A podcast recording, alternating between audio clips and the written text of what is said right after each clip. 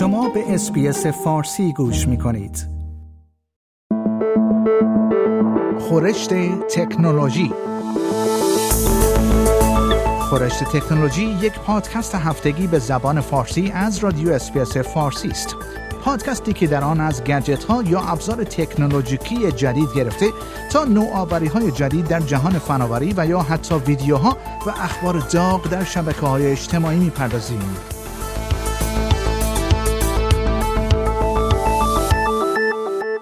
ممنوعیت واردات اپل واچ های جدید به ایالات متحده آمریکا اکنون برداشته شده است.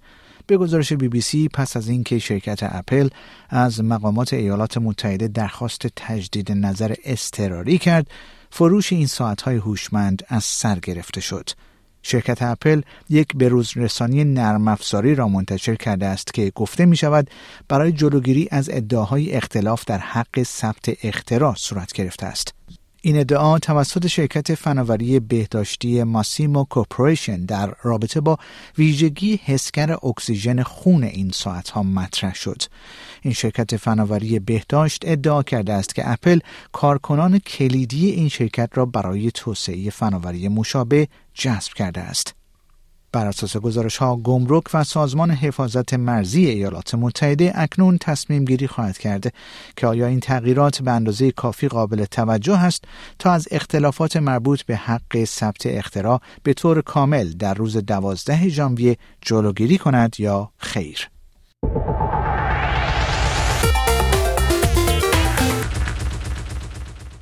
طبق اعلامیه اخیر شرکت یاهو این شرکت قصد دارد موتور جستجوی جدیدی را در ابتدای سال 2022 راه اندازی کند. یاهو سابقه طولانی در موتورهای جستجو داشته است. در سال 1995 این شرکت یک عملکرد موتور جستجو به نام یاهو را معرفی کرد که به کاربران امکان می‌داد فهرست راهنمای یاهو را جستجو کنند. از آن زمان یاهو دستخوش تغییرات زیادی در مالکیت، خرید، مشارکت و همچنین در رابطه با موتورهای جستجوی دیگر مانند گوگل و بینگ برای ارائه نتایج جستجو شده است. برایان پرووست معاون ارشد و مدیر کل جستجوی یاهو می‌گوید موتور جستجوی جدید یاهو در روزهای ابتدایی سال 2024 راه اندازی می شود.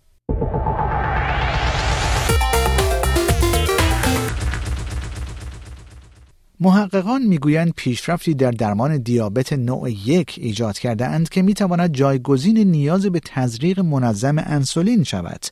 تحقیقات منتشر شده توسط دانشمندان مؤسسه قلب و دیابت بیکر نشان می‌دهند که آنها سلول های بنیادی پانکراس موجود را دستکاری کردند تا آنها را وادار به تولید انسولین کنند.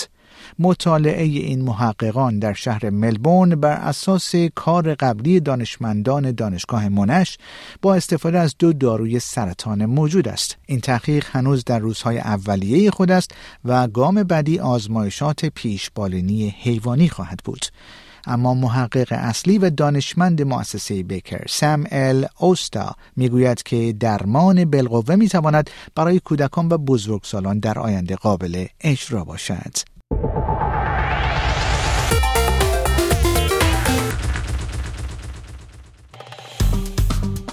لایک، شیر، کامنت. اسپیس فارسی را در فیسبوک دنبال کنید.